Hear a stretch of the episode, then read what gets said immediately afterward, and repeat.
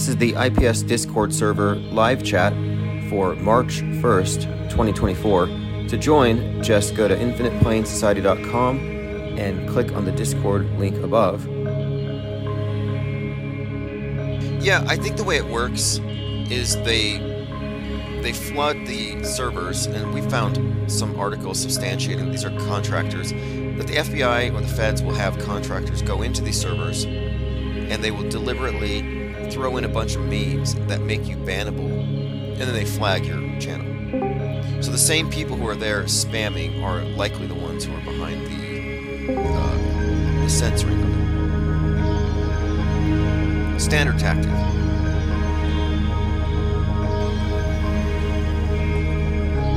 Poison the well, and then you uh, uh, bring the authorities in to show how it's uh, poisoned.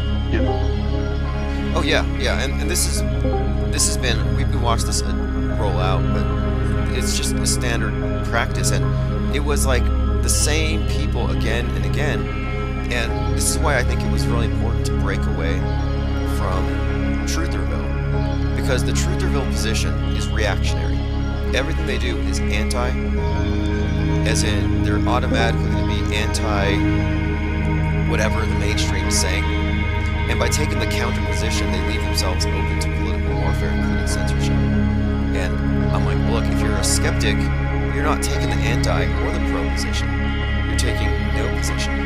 You're taking the perspective of outside and what, what I would, you know, this off-world stage thing. But my point of it is, if you're truly a skeptic, you wouldn't be advocating so hard for one of these sides like you have an agenda.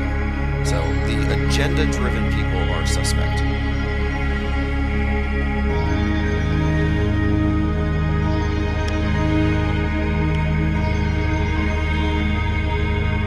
When you hear think about it, like what is your That's right.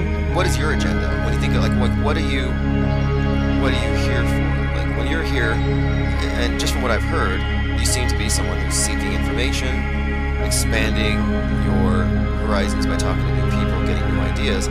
I, I wouldn't associate you with a political football, for example. You don't strike me as an activist. You've never been an advocate. But by contrast, there are people who seem like their every breath and their every post has to do with stopping Democrats from a voluntary medical procedure. You know, it's like, what is this agenda? And the agenda positions are not positions of skeptics. They took some kind of bait.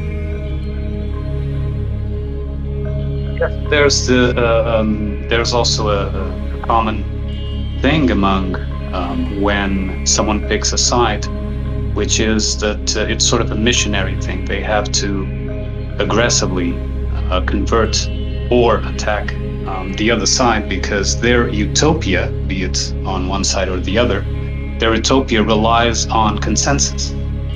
So um, if there's anyone that does not follower believes that uh, worldview, um, they either have to be converted or or taken out, right? So, um, and that's why I think that you see these um, these agendas playing out um, through some some you could say that that are agents, but others are just uh, what they would call useful idiots, right? So.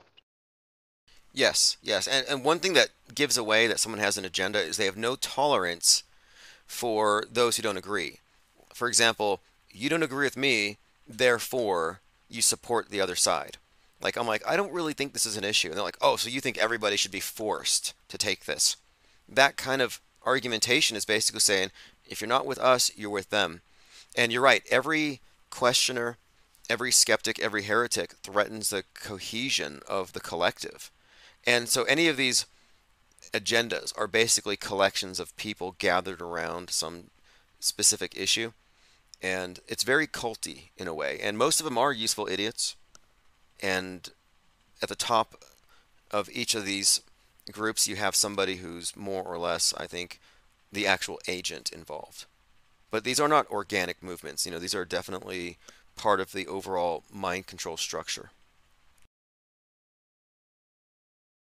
As I usually um, say, uh, from looking from the psychological and even spiritual standpoint. Um, it's um, basically they build a, a, character um, in their minds that is based upon that worldview. And anything that attacks the worldview attacks the identification with that character, with that personality, let's say, right? And so it defends itself from death um, in, in terms of that identification, right? Um, by um, trying to make the external uh, match the personality that's uh, that's uh, taken over on the inside. So the I think that the key there, uh, and this is something that in a different language and in a different way, I think you also promote.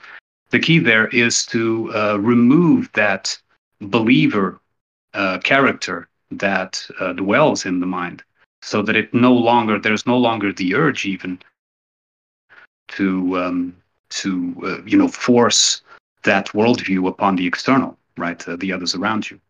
So I think that that is key to me, at least from my observation. Yes, yeah, I, I think you absolutely got it because, you know, I, I described the differences between the worldview and the real thing, and the believers are those who have been conditioned to live in their worldview. So they're on the other side of the screen, and their concept of the world, the concept of it that they've internalized, weighs more to them than the real thing. And when the real thing doesn't match up, they think there's something wrong with it. And their first thing is we got to change it. And that's idealism being implemented, you know, the road to hell being paved with good intentions. People think that they have a better vision, but they have to burn down what is first. And in all these instances, of course, the nonconformist, the person who isn't converted, is always seen as a threat. And I think this is one of the themes we've seen in all these like zombie movies where it's all about quarantine, and the biggest threat is the person outside knocking on the door who wants to be let in. And then they have to decide do we risk the group to allow one person in? And the message there is the individual is expendable in order to save the collective. Yes, and you've, uh, you've uh, more or less stated uh, just now something that is also very important, which is that uh, the one that doesn't buy into any of the uh, two sides of, uh, of a bifurcation uh, is seen as more of a threat even than the other side. And I've I've heard this said uh, several times um, in different in different ways, where, for example, a, a Christian would say that someone who isn't um, a Christian but also isn't on the other side actively is even worse than a Satanist, for example. You know, um, using that particular bifurcation. Um, I don't know the, if you've observed that as well.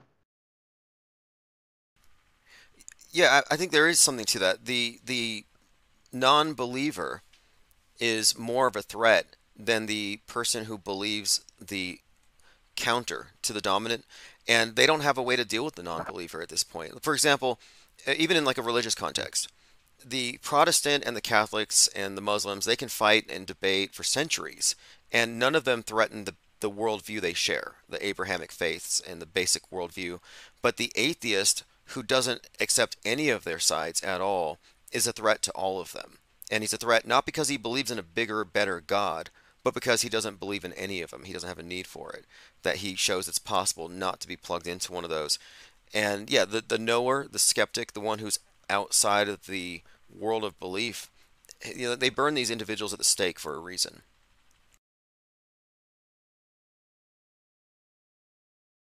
Yeah.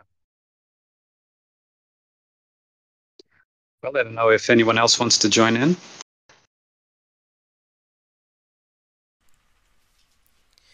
Yeah, this is our first, well, not our first time, but it's really the um, our return to uh, Discord as a think tank forum for talking outside of the phones, outside of the live streams. But I think this is going to be a very productive overall.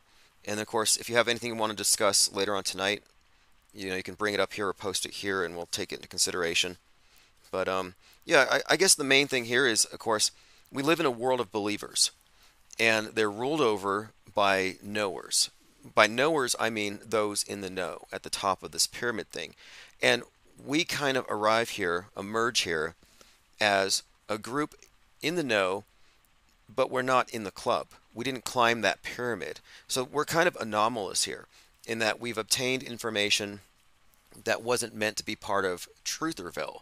which is why Trutherville doesn't welcome us because we're not part of any of their agendas. And instead of just looking at these things as anomalous, we've continued to dig and dig and mine these different paths. And it just seems like the more we aggregate here, the more we can form a, a distinct breakaway. And I don't know where this ends up. I really don't. I don't know where it ends up. You know, we're we're in new territory.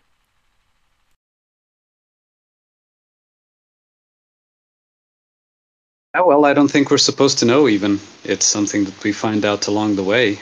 Um, I mean, if we look if we look back at ourselves, let's say I don't know, uh, 20 years ago or something, uh, we'll find we'll find ourselves very very different back then, and our worldviews and our perspectives for whatever the future might have been, um, very different. So I think it's uh, it's not something that we're really supposed to know beforehand, but that we're supposed to observe um, at all times, uh, I would say.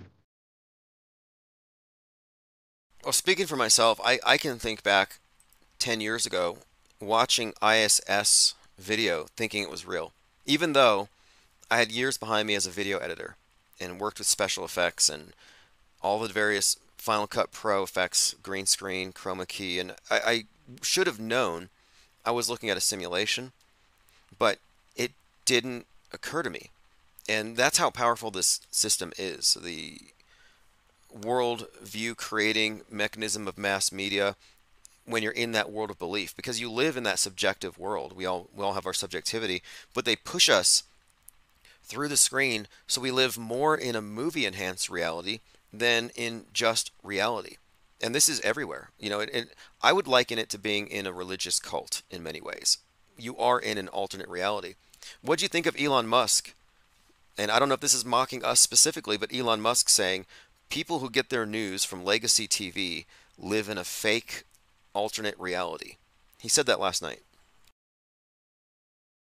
Yeah, well, uh, of course that's uh, that's an accurate statement, but then it leaves out that his um, him as a source is also promoting uh, a different, a virtual reality of sorts. Uh, so a, a, an alternate universe, uh, putting it in his words.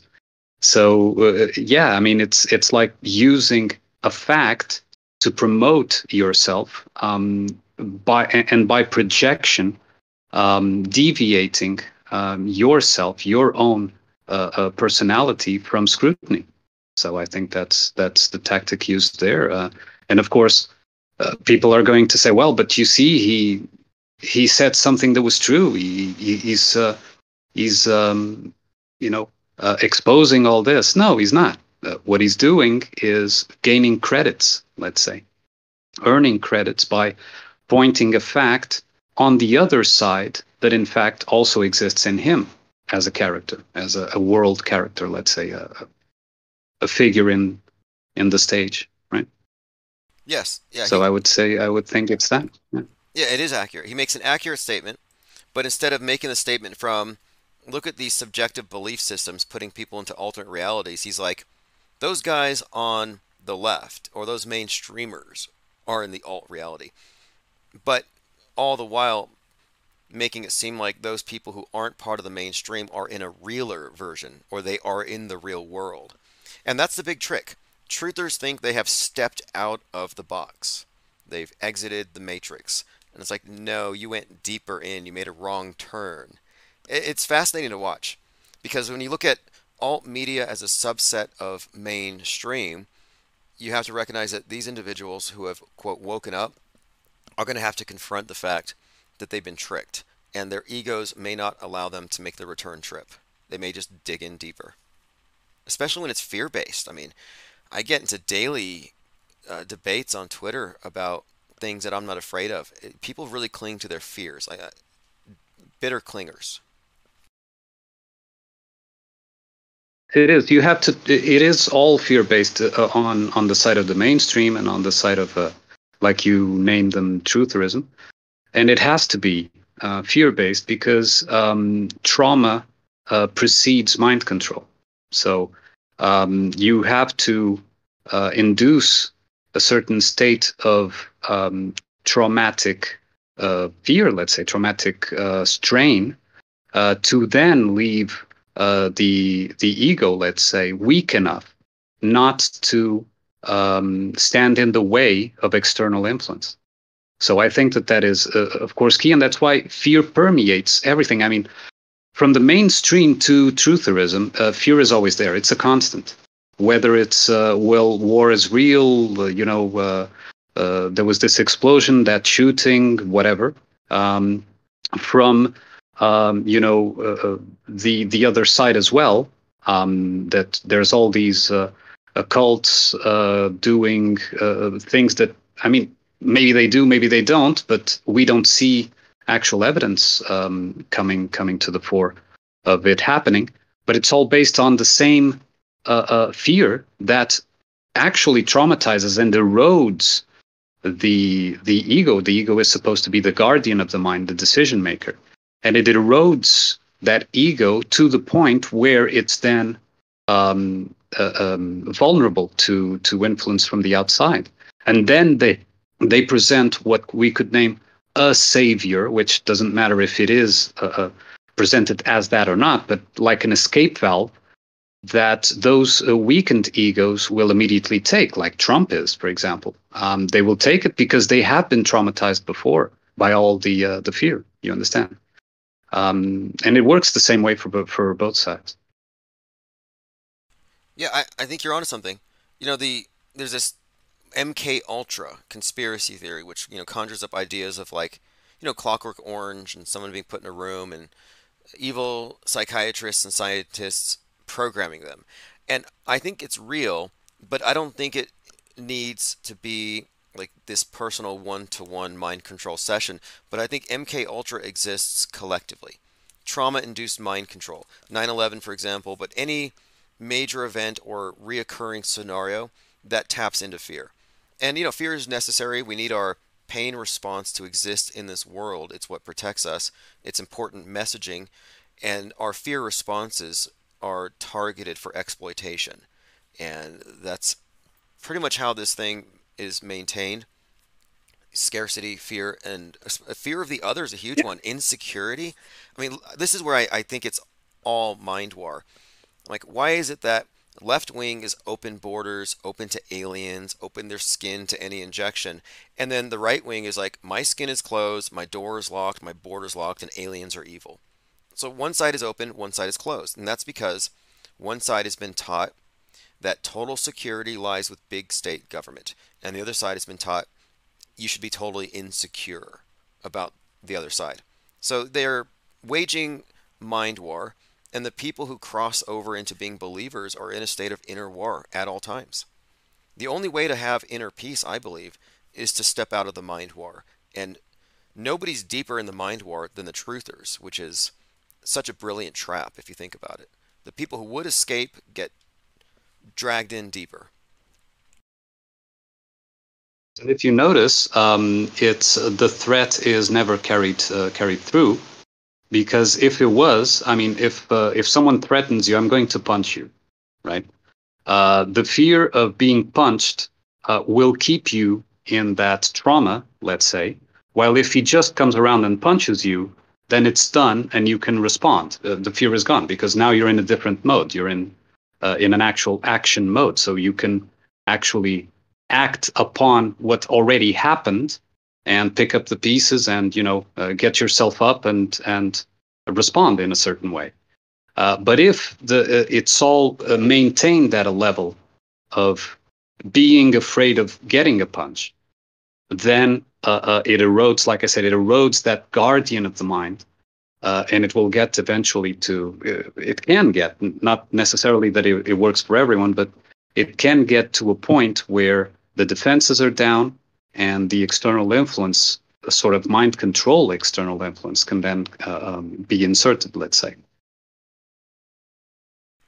Absolutely. I think you nailed it. Because it seems like truthers are in a defensive posture, like they're crouching, getting ready to be force jabbed, or they're holding onto their guns because their guns are about to be grabbed. Well, if they ever made the attempt to force jab, or they ever made a gun grab attempt, then it would be the card has been played. They cannot use it again. And I think this ties into their strategy rules for radicals. Saul Alinsky, you know, coached Obama and Clinton. Alinsky's rule number nine is the threat of the thing is more terrifying than the thing itself. And yeah, we see that all the time. Yeah, yeah, exactly. And I think that that it is exactly to maintain that um, that flux or that uh, feed of um, of trauma uh, constant, uh, constant, or at least um, well, if if with different intensities to maintain it um, uh, flowing in that direction. Um, because some some people are, are, are already have the uh, the ego weakened by other means, and so they're easier to break in that sense. But others um, require more time and more exposure. So it has to be constant. And another thing that we observe as well is um, a, a lie has to be constantly reinforced, right? So it, it it's not enough to for for a lie to be spread once and it remains forever because it will be exposed to scrutiny. It will be um, it will eventually dissolve because it's not it's not a fact. It's not true. It's it doesn't add up. So it has to be constantly reinforced. And if you look at if you really look at uh, um, the way lies work, they always have a certain connection to fear, a certain connection to the lie is always about something um, that is um, related in some way to uh, to fear, and they need to be reinforced to maintain that perception-based uh, virtual reality. Otherwise, there is the risk that um, the individuals will simply uh, look at it and oh wait this isn't true and move on and go on to other um, you know go on with their lives to other to other aspects. So uh, yeah if you if you tell uh, um, something that adds up you usually only need to say it once and it will remain there sort of in the background uh, of your mind um, and you can even use it as a reference years and years later and you may may even have forgotten where you heard it or who said it right but something that adds up to to uh, a fact that, that you can verify, that you can actually see and, and test in the world, will remain with you. A lie will dissolve over time, so it needs to be reinforced constantly. Yeah, that that probably explains the repetition and the need for constantly repeating themes and uh, you know i've even i've even just suggested recently that predictive programming is no more complicated than that. They can't just have the same news story again and again because it would be repetitive, but you could have it repeated in the media a thousand times before they show it to you on the news. And then you have it, mission accomplished. They've repeated the lie enough, enough, enough to where you believe it. They make it real in the news. Now it's real for all time. So they're able to augment our realities through this constant you know repetition. And you know if they didn't repeat it, the stuff would dissipate. I don't think they can shut off the internet and black us out because we would then have contrast between their alternate reality game and the real thing. And people who go camping, people who leave the internet for a little while, they go into the meatverse fully and experience the difference. But for most people, because of jobs and just your daily life necessitates it, you can't unplug from this matrix. There's like it's impossible to go off the grid for very long and to not be constantly exposed to mm-hmm. everything that they're repeatedly drilling into our heads. And even if you're like, I can't watch the news, it's just like too much. I'm just going to watch Netflix. You watch Netflix, and it's literally what you just saw on the news, just dramatized.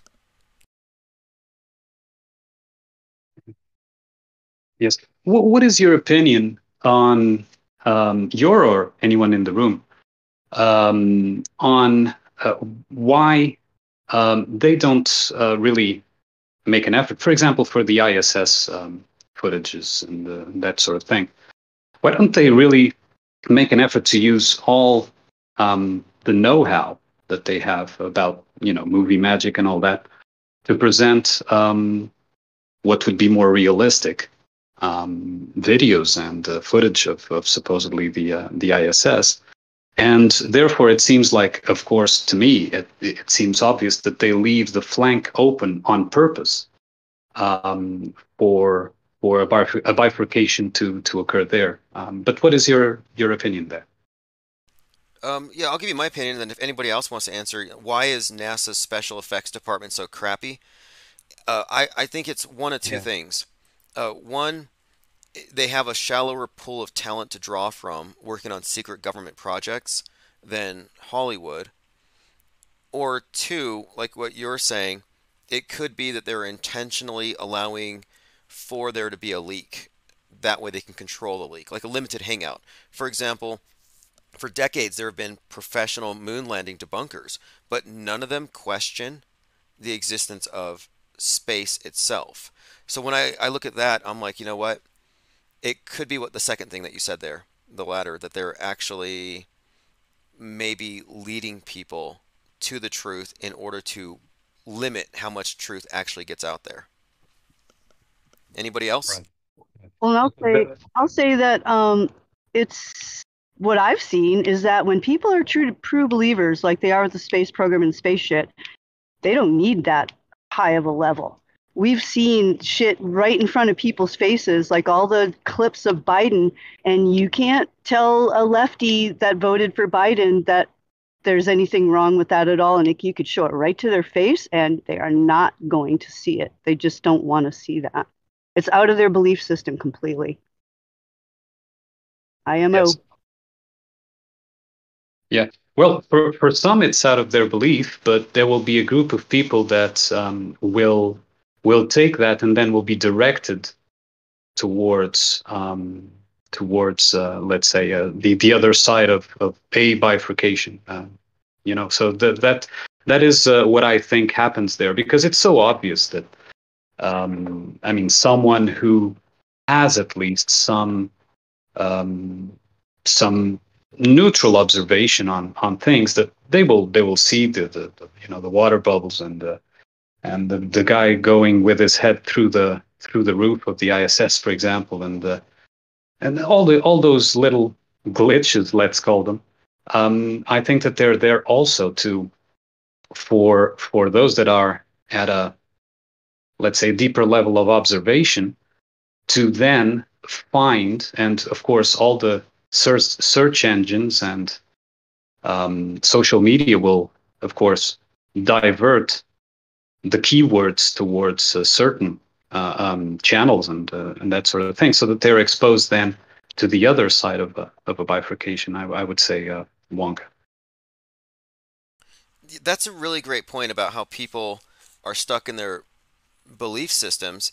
And uh, D Train says here the interest around the world of space and the general public is close to zero. It's important for the controllers to have it in the general consciousness, but not more. And that's a very good point here. Most people are very shallow in their understanding of space, they're just very surface. They see it as um, like a news story, but they don't dig deep.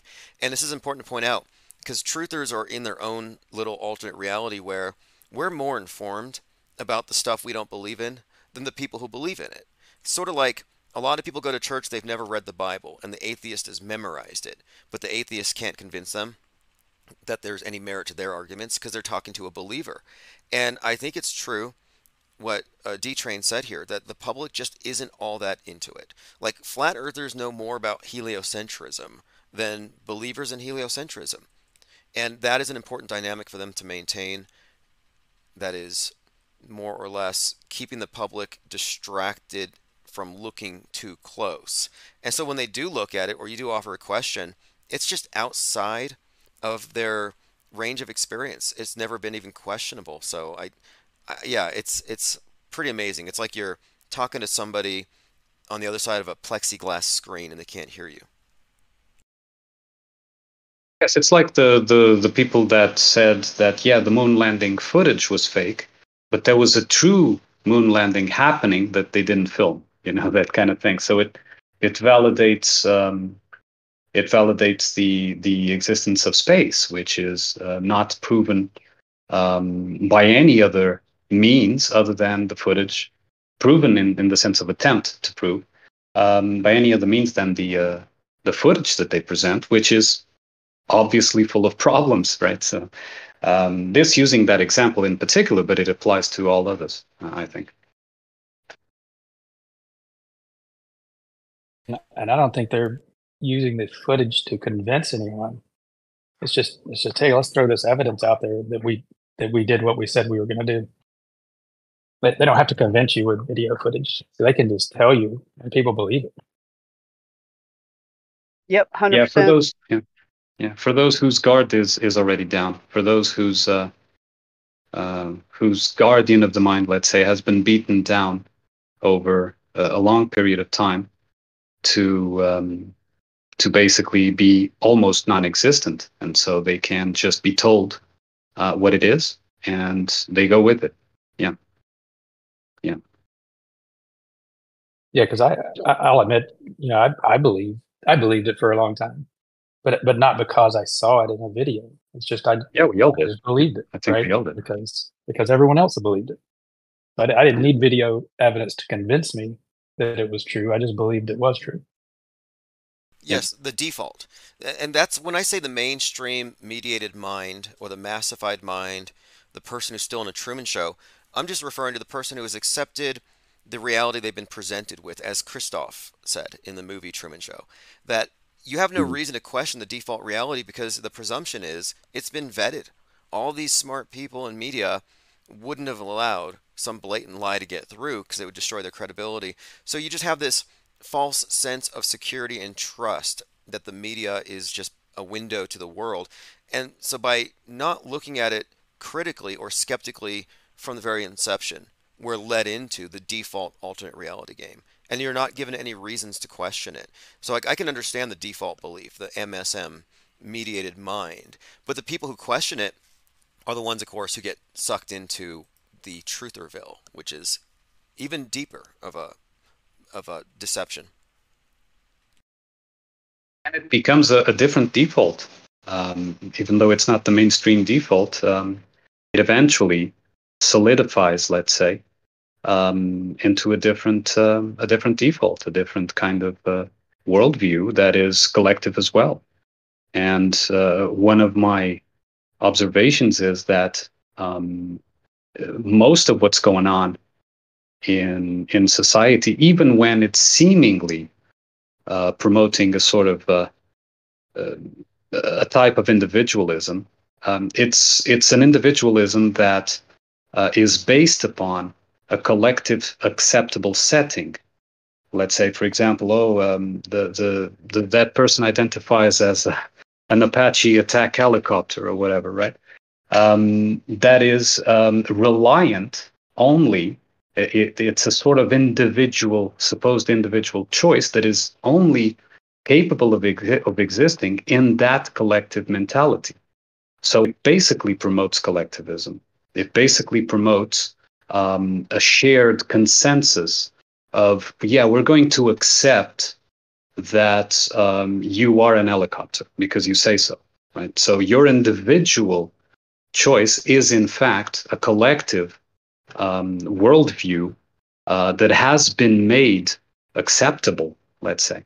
While if you say, no, no, uh, you're not a helicopter, you're a, you know, a man, a woman, whatever, um, that becomes, that is the actual individual viewpoint, like you observing individual that the actual fact that is in front of you is not a helicopter, but uh, a person, um, is in contrast and in, in opposition to that collective uh, mentality.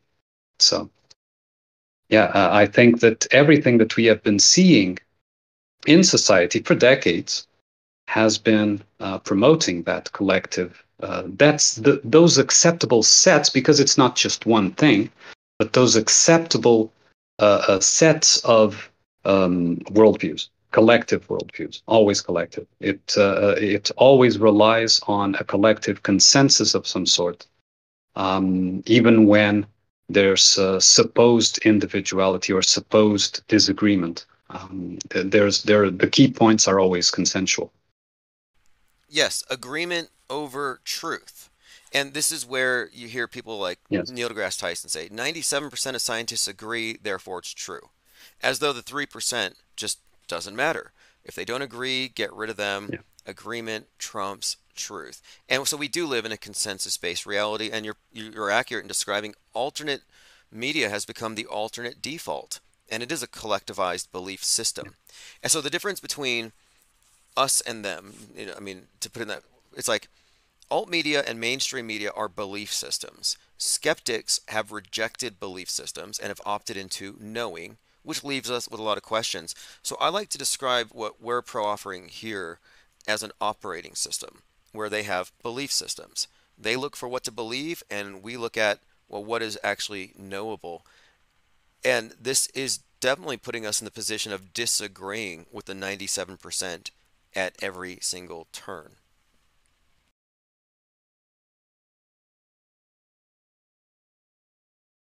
Yeah. Yeah, I understand that. Yeah. But yeah, to disagree in the face of a collective or a mob takes for for some people it's they can't do it. You know, I I look at like school and you know that's how we were you know raised, indoctrinated, and programmed to be citizens of the Truman Show. And when we're in school growing up, it's always like, okay, you say something, and if what you say is totally off base, even if you're right, you will have, if you're disagreeing or you're going against the consensus, you'll have 30 people, your peers, the people who matter to you, laughing at you. Now, that may be nothing to some people, but you know, I, I think there's been a, a survey on this. Like, the greatest fears that people have, like next to the fear of dying, one of the greatest fears is public speaking. And I think that's there's a reason for it. And it has to do with the individual confronting the mob. And there's a subtle threat there about you better gauge your response, merge with it because it's a threat to you. So I think there's some subtle coercion that goes into how we get our worldviews. And oh, they, they make it very um, punishing, you know, to be a truther or to be a conspiracy theorist or to question things. They punish you for it. Also we also have to understand that uh, a group is not uh, really a sum of its individual uh, elements, but a different. It becomes a different um, entity altogether.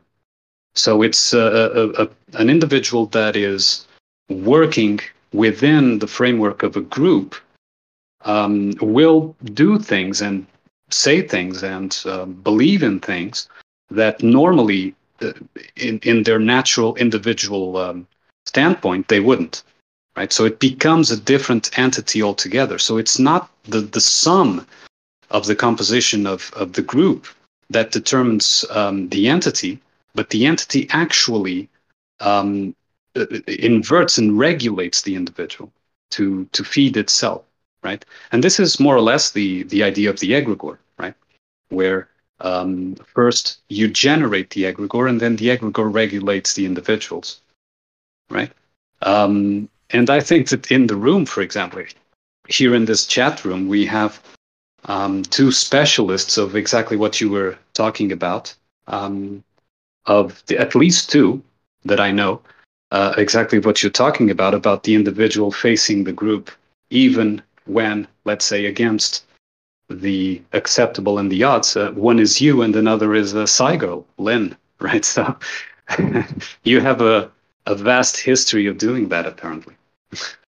so you're you're the ones to uh, to talk about it with with a good background on it. You you know what you're talking about. You know, I I went to a city council meeting to basically state that the ISS was, you know, fake. And I remember the room was like full, hundreds of people, and then there's the nine council members in front of me. And, you know, I know I look like, I mean, when I go out, I'm like, okay, I'm risking being looked at as the village idiot, somebody to, to throw out of town. I'm going to be laughed at by the entire group. And it, there is a bit of pressure there. You know, I, I was like, um, just being fully aware of the fact that I know how I'm going to look to them because uh, you know a real person who's insane or crazy or someone who's in a psychosis they don't really have the insight to know how they look to others or how crazy they appear or they would moderate their behaviors. But when you're aware of what you're doing you're very full aware of the risks that you're taking the consequences and it can be nerve-wracking and a lot of people are cowed by that.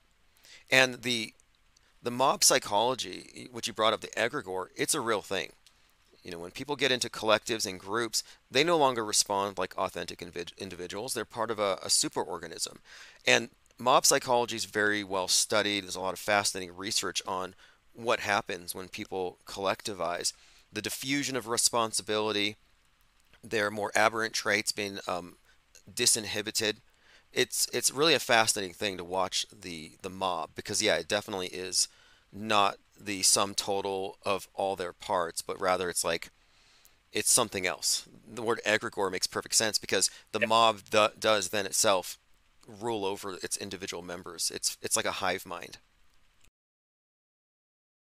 It is, yeah, yeah. The the metaphorically the Borg collective, which does not necessarily imply uh, a neural link, right? Uh, it all all it needs is um, that the individuality is given over to this um, alternative entity uh, made up of the group that then basically just self-regulates and it behaves. And, and this is also an important aspect that I don't uh, I don't know if uh, many people uh, are actually aware is that mental constructs, be them uh, personas um, of the individual kind or of a collective, uh, so these entities that are generated merely as constructs, they behave uh, with the same um, uh, copied traits of an organic living entity, which means that they also have a survival instinct. So, if anything threats a mental construct, uh, be it at an individual or a collective level, it is treated as a threat and it responds in the same manner.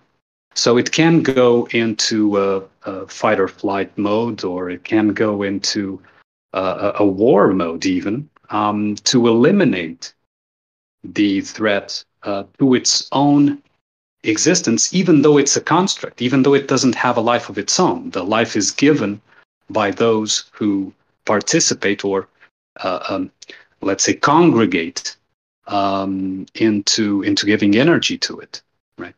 So, so that is a, a very important aspect in my view that it it does behave as if it was, for example, an animal. That you're if you go and attack an animal, the animal will do anything to survive. It will run, it will fight. It...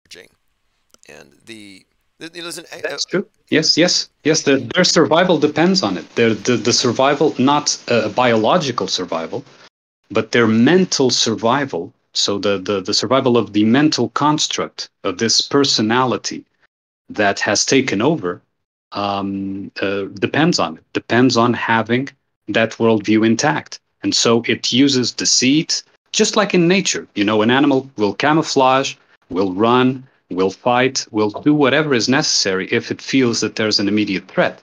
And it's the same thing. So they, it, anything goes in, in those modes. If, if a threat is perceived that is seen as uh, um, having a, a threat on the, the, the construct itself, even though it's not a living thing, it will behave in the same way. Yeah, absolutely. You know, there's a really good book by I think he's a bioevolutionary psychologist, Howard Bloom, and he coined the term superorganism, where he said, You are, it looks like the way he describes it is, is that you are a cell in a social beast. Uh, I put a link there, but he, he wrote another book called Global Brain The Evolution of the Mass Mind, and he's coming from a, a scientism, a dominant world, uh, the dominant worldview, you know, basically you know he's not an outsider to any of it but his ideas i think are very valid here with regard to the concept of the superorganism and how um, even i you know he, he's, he's um, an excellent writer but my point of it here is that he describes how you're no longer an individual when you get involved in these what he calls a superorganism, what you called an egregore, and these are real things. And he describes how superorganisms fight other superorganisms, and if you look at it from that perspective, you can see that we are indeed functioning like another being at these levels. Yes. Yeah. And one more thing. Um, I, I mentioned this the other night. I think that the mainstream mediated box does create a hive mind. in the sense that everybody's synchronized. And they don't do this all the time, but if they wanted to, they could create a media event and now everybody who's plugged into it responds in the same way. 2020 was such an education because we saw the superorganism emerge. And the the the mask was very symbolic because it was like what differentiates like we are in a room together all of us right now we all look like different people. But once we put on the mask now we're all one. We're all the same. And the person who doesn't put it on stands out and they're a threat to us because they're the disease spreaders. So what they did is they created this dynamic where the people who didn't conform were literal threats to us physically and to the organism and they could kill the whole world if they're not mitigated and masked up so the mask was both a symbol of the the Borg, the hive mind, and the superorganism and their collective agreement, but it, it was also attached to the idea of biological survival. And then when you put it on, you lose your face. So you're sacrificing your individuality, you're effacing it by removing your face. So now you're all the same. And the only thing you can see are the eyes, which are, you know, very judgy. You see the eyes above the mask looking at you without the mask. So what we saw was the hive mind, the superorganism emerging through you know fashion, coercion, and peer pressure, and it fundamentally changed everybody because now they're in a state of fear, fight or flight, and terrified of everybody. Yes, the symbology was all there. Yeah, um, I think that that event really, really exposed um, that part. Um, to to to be so obvious um, when before it was perhaps more of an inference. There you had uh, you now have um, something that you can point at, just like you did, uh, where it all correlates um, very neatly. I think. Yeah, it does, absolutely. and they're like you're selfish. And if you think about it, okay, so the idea of selfishness and the the is tied in with property ownership, capitalism, freedom, doing what you want versus mitigating that for the benefit of the collective. So the idea here, the dynamic that they played out was the people who still have a face are being selfish. The people who have effaced their face are being selfless. And they made the point that the selfish people are going to destroy everything. And collectivism is always against the individual, the person who clings to their self. You know, in 1984, Winston Smith's crime was getting his secret apartment and writing a book and keeping notes, and it was called Own Self. You're not supposed to have time to yourself to cultivate an individuality. And what they were doing was destroy your individuality, sacrifice yourself for the collective. And yeah, it was played out ritually, symbolically, and we were all indoctrinated into this collectivist hive. Yes. Yes, it's always about. Um, I think it's it's visible um, for decades that it's always about uh, promoting the several types and several, um, let's say, sets of collectivism, but all collectivism. It doesn't really matter which one you choose as long as you're in a collective setting, because it, the, the the idea is really like you just stated to divert the attention away from the internal observation of the individual um, by giving it away to uh, or giving it over to uh, whatever group setting you feel more comfortable in. So, yeah, absolutely, and I think it's it's visible for decades. Yes. Yes, and individualism is key here when it comes to media deconstruction because your individual perception doesn't matter if you're part of the MSM worldview. Like I see a contradiction, but the experts mm-hmm. on TV say otherwise, so I'm going to go with them. So your I has been deposed. You're no longer the arbiter of what you believe they are. And so you're no longer an individualist, you've been collectivized. When you step away from the screen and you say, My perceptions matter, the discrepancies that I see matter, well, now you're reclaiming your I, the primacy of the self over their construct.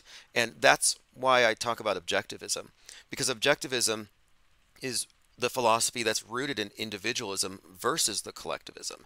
And it's been subverted by being plugged into the mass media matrix and assuming that's an objective view of reality.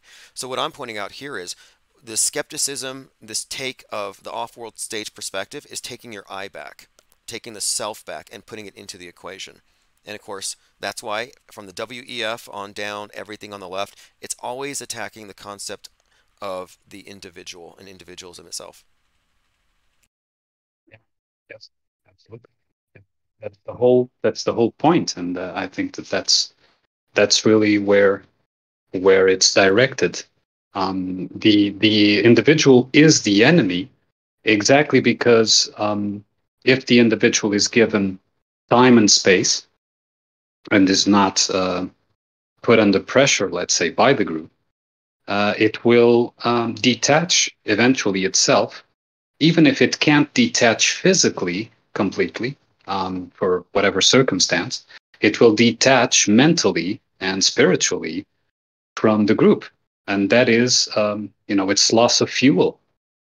you know, it's loss of fuel for this, let's call it metaphorically, this machine of the group.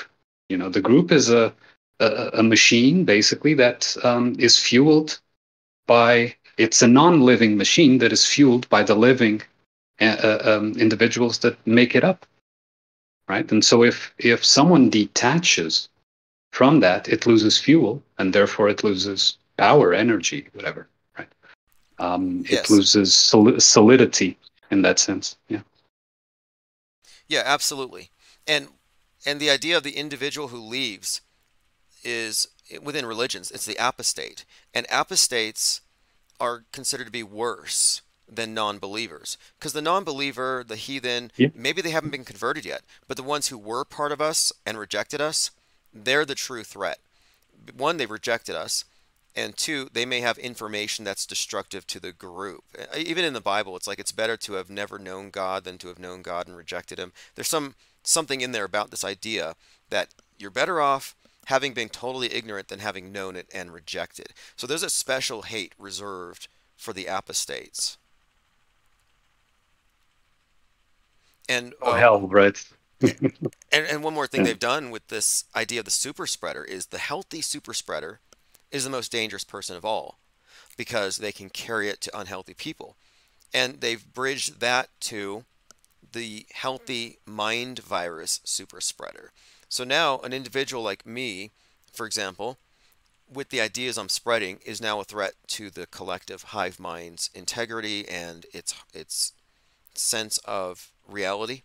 So I think they've already begun the process of preparing to insulate society against individuals who uh, reject these beliefs.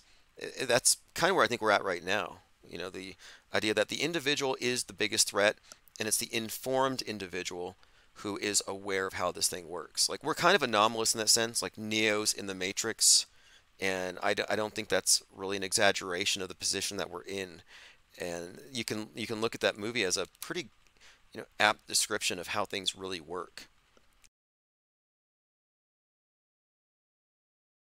Oh yeah, uh, without without all the uh, Hollywood stunts, yeah, in a in a more essential way. The, the, Um, the conformity, the Agent Smiths, and the idea that Yeah, you're as an anomaly. anyone can become an Agent Smith. Yeah, yeah. yeah, and that's Anyone that's, can suddenly suddenly transform. Yeah. Yeah, Yep, exactly. It's and it's what you described earlier. It's the the mob's self-defense, the mob's um, reflexive self-defense, where its individual components will work to defend the cohesiveness of the group. Yeah. I mean, I've seen I was very surprised. Go ahead. I was very surprised that they got away with that uh, asymptomatic super spreader angle. That that is just so ridiculous, and it really it worked very effectively. Everyone just bought that. Really, uh, yeah. Well, that started that started with uh, HIV, right? The idea behind HIV was very similar that you had a sickness that you didn't know you had and that you could um, infect another person with, right? So it started. That's why I say it's decades um, ago. So that idea was first implanted there, so it's more readily accepted this time because it's not like uh, it, it didn't come out of the blue they had oh no it's like for example hiv you know uh, you could have the virus and you don't know because it's not active it's dormant or whatever um, and you can pass it on to someone else. And uh, so the idea already was already in the in the building or or uh, in in build up um, from way back. Um, and uh, and I think that the the blueprint was, of co- of course, in an external uh, um, setting was much more um, aggressive, but the blueprint was more or less the same to the uh, HIV thing. Well, I, I saw this clip from a Superman movie recently where they put him into quarantine, and you know I think he was like he said something about how he's 33 and he's as healthy as he could ever be, and they're like that's precisely why we have to quarantine you, and the idea was that he's an alien, and he could have something that could infect humans who aren't from Krypton, and so even though he was healthy, it meant he had to be quarantined because, of course, he was now a bigger threat. And that's like what the most healthy, the most superior person on Earth now has to be quarantined to protect the people who aren't healthy. It's it's part of selling the mind virus thing because what they're saying here now, the main argument is that free speech is okay for people who are mentally healthy, but there's people who are mentally ill or susceptible to extremism who would be negatively and adversely affected by what healthy mind virus super spreaders are even talking about. Therefore, society needs to be protected from us to be protected from them. Like if they don't censor me, there's going to be a lot of shooters out there. Therefore, I'm the problem. And they've made that argument, I think, by the conditioning of us to accept the healthy super spreader and then correlating anti vax with misinformation, with mind viruses, and conspiracy theory as threats to the hive. And they've successfully pulled this off. They've created a new enemy. And the new enemy is the mind virus super spreader. Yeah, in in a certain that, absolutely. Sorry, sorry, go ahead. I was just say with with that thought process, you can't even trust yourself, right? Because you don't know you're sick. You, so you have to give that control away you don't even know yourself. You, you have to, you know, ask ask authority if you're if you're able to go out if you're uh, asymptomatic, as they call it. Um, so you're you're you know, giving away that control of of just knowing knowing that knowing your own status. You have to ask someone else. Ask ask an authority. Yes, and if, if we were to defer, definitely, yep. Like any of us here defer to an authority about any of the things we've talked about on this channel in the last week, and the authorities will say, "Well, yeah, you're obviously mentally unhealthy. You know, you belong in a padded room." Like they will psychopathologize your disagreements. It's gaslighting. If if you're perceiving things one way, the TV shows it another way, and you're told to go with the TV and not your perceptions, they're gaslighting you.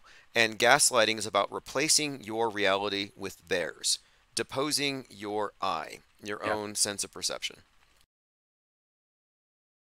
Yes. People also wanted to be a part of um, the COVID stuff. I, I noticed it kind of like in people uh, that I saw who would like take that ridiculous um, thin strip they called a test and like d- test themselves and then um it would say it would say that it was positive or, so, or something and then they'd be completely fine but then they would just laugh. I watched them laugh like an illness just like to be part of it and sit there on facebook all day telling people about it. Yeah, it was, it was very interesting to watch.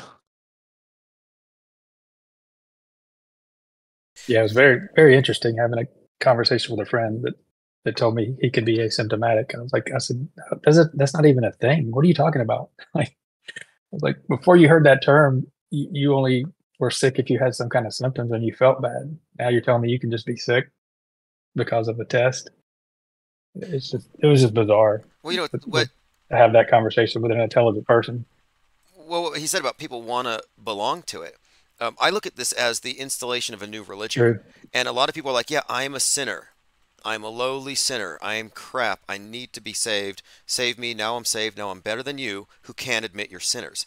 So there's this sort of like um, embracing of even, for example, the, the, the, the, people taking selfies, just showing how, look, I am saved.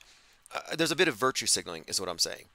And we see this in religions, and we see it with this state sponsored religion that they've just installed over us. So even though we may be conscientiously objecting to it and truthers in general reject it, we have to remember that like half of society embraces it. They embrace this new faith. Yeah, absolutely. It was like a people it was like a bonding thing for people as well. Like a, a lot of people really like it was a state bond. They didn't realize it was a big bond with the state, but also amongst themselves, were, it was a bonding thing, like traumatic bonding or something.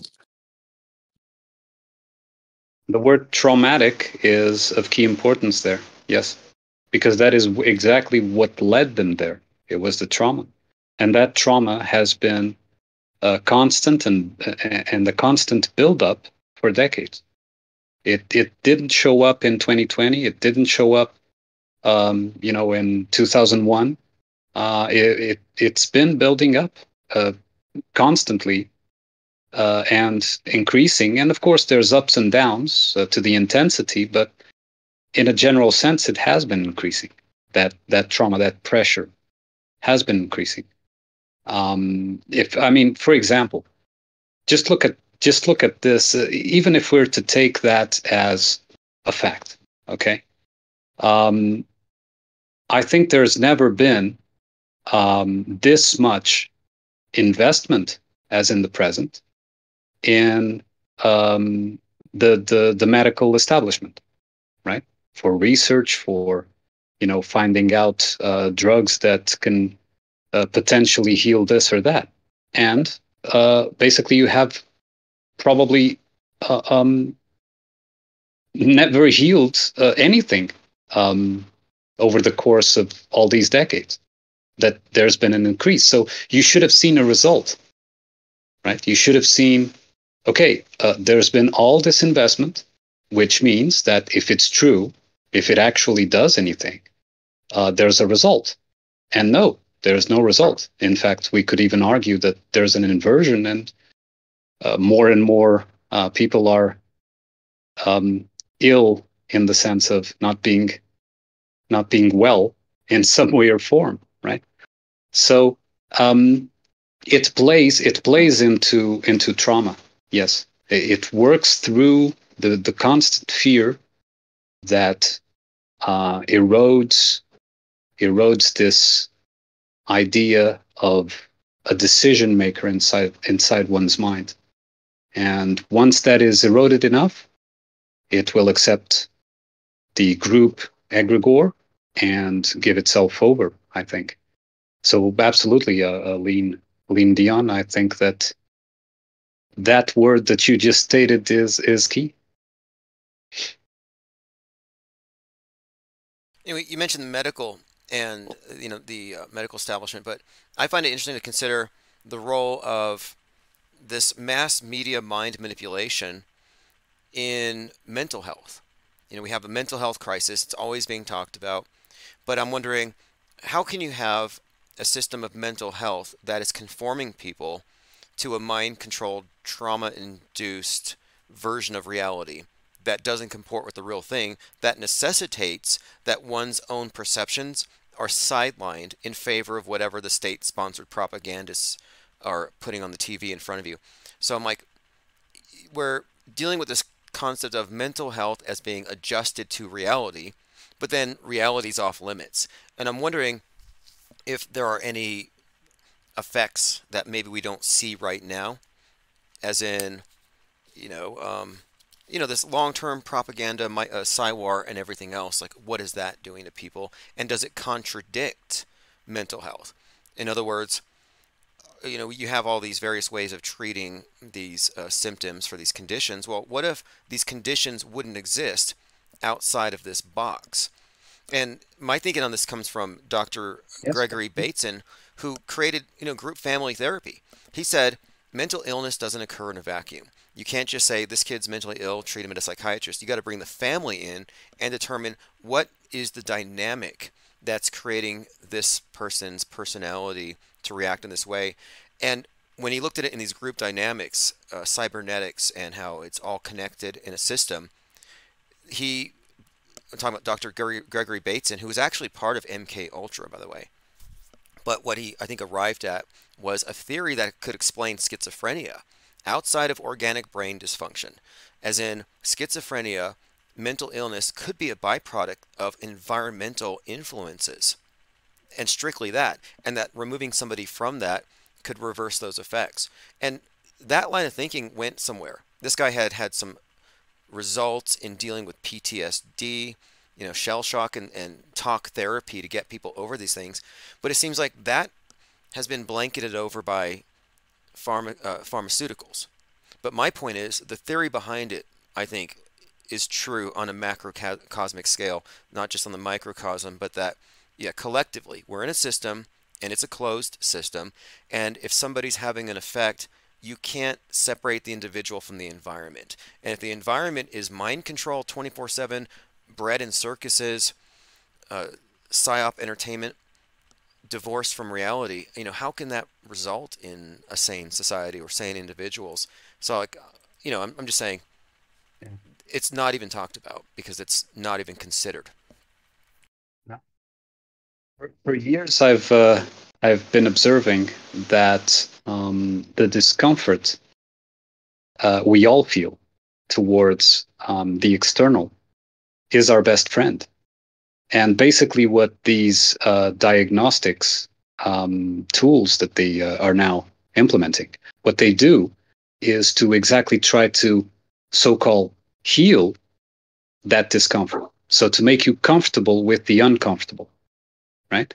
And when the discomfort is already a sign that you are healthy, to a at least to a bigger degree than perhaps uh, those that have already given themselves over to the group. So uh, uh, the fact that you do feel the discomfort towards uh, um, the, the, the society itself is not the illness; it is the symptom of the disease of society, right? In that in that way. And I mean, for example, if uh, nowadays you you can say, "Oh, this child has attention deficit. Well, m- maybe he doesn't have attention anything. Maybe school isn't interesting. Maybe what you're you're teaching him in school um, is not interesting at all to a child. Maybe the way that you present things um, do not spark its interest, do not spark its curiosity, uh, the the child's curiosity, right? So yeah, the, the it means that he, can't pay attention. No, he doesn't care. It's a different thing, right? It's a symptom that the the the teaching is uh, is the problem, and not the the the child that doesn't pay attention to the teaching, right? So it's in in the same in a sort of uh, parallel way. That's what's going on with us, right? We're the we're the children with, let's say, attention deficit to their um, to their teachings. Right? Yeah, and you. That's a that's a great analogy, Armand. Absolutely. But, but yeah, maybe we we have ADD to their reality. It's, it's not. I think you you've mentioned this before about things being compatible with the with the self or the person, um, yeah. and maybe we're just not compatible with their reality. They introduced the phrase "new normal," Like this is the new normal, where they they this is the new consensus. We're all agreeing to these conditions, and it's a it's a collective agreement, and they get us to agree on these certain defaults, and that's now the new standard. And if you don't match that, there's something wrong with you. It's fascinating what they've done here, where the individual now has to sacrifice aspects of themselves that don't conform in order to fit in it's the the hive mind, the box mentality, the Truman Show, and it's a clown show. They make a clown out of you if you go along with it. Yeah. Anyway, it's been about an hour. I'm gonna I'm not gonna shut this off, but I have to run some errands. I'll be in here on my phone, likely mobile, but uh, this will be the routine uh, in the mornings. You know, we'll be jumping into Discord more and more. I'm glad you could all make it. I think we'll have a lot of um, interesting conversations here. Uh, thanks everyone here commenting and, and for the chat. And I will be uploading these recordings, so uh, you'll get these in your inbox as well. Anyway, so I'll see you all around. I'll be listening. Yeah, thank you. Uh, it's been very good. Yeah.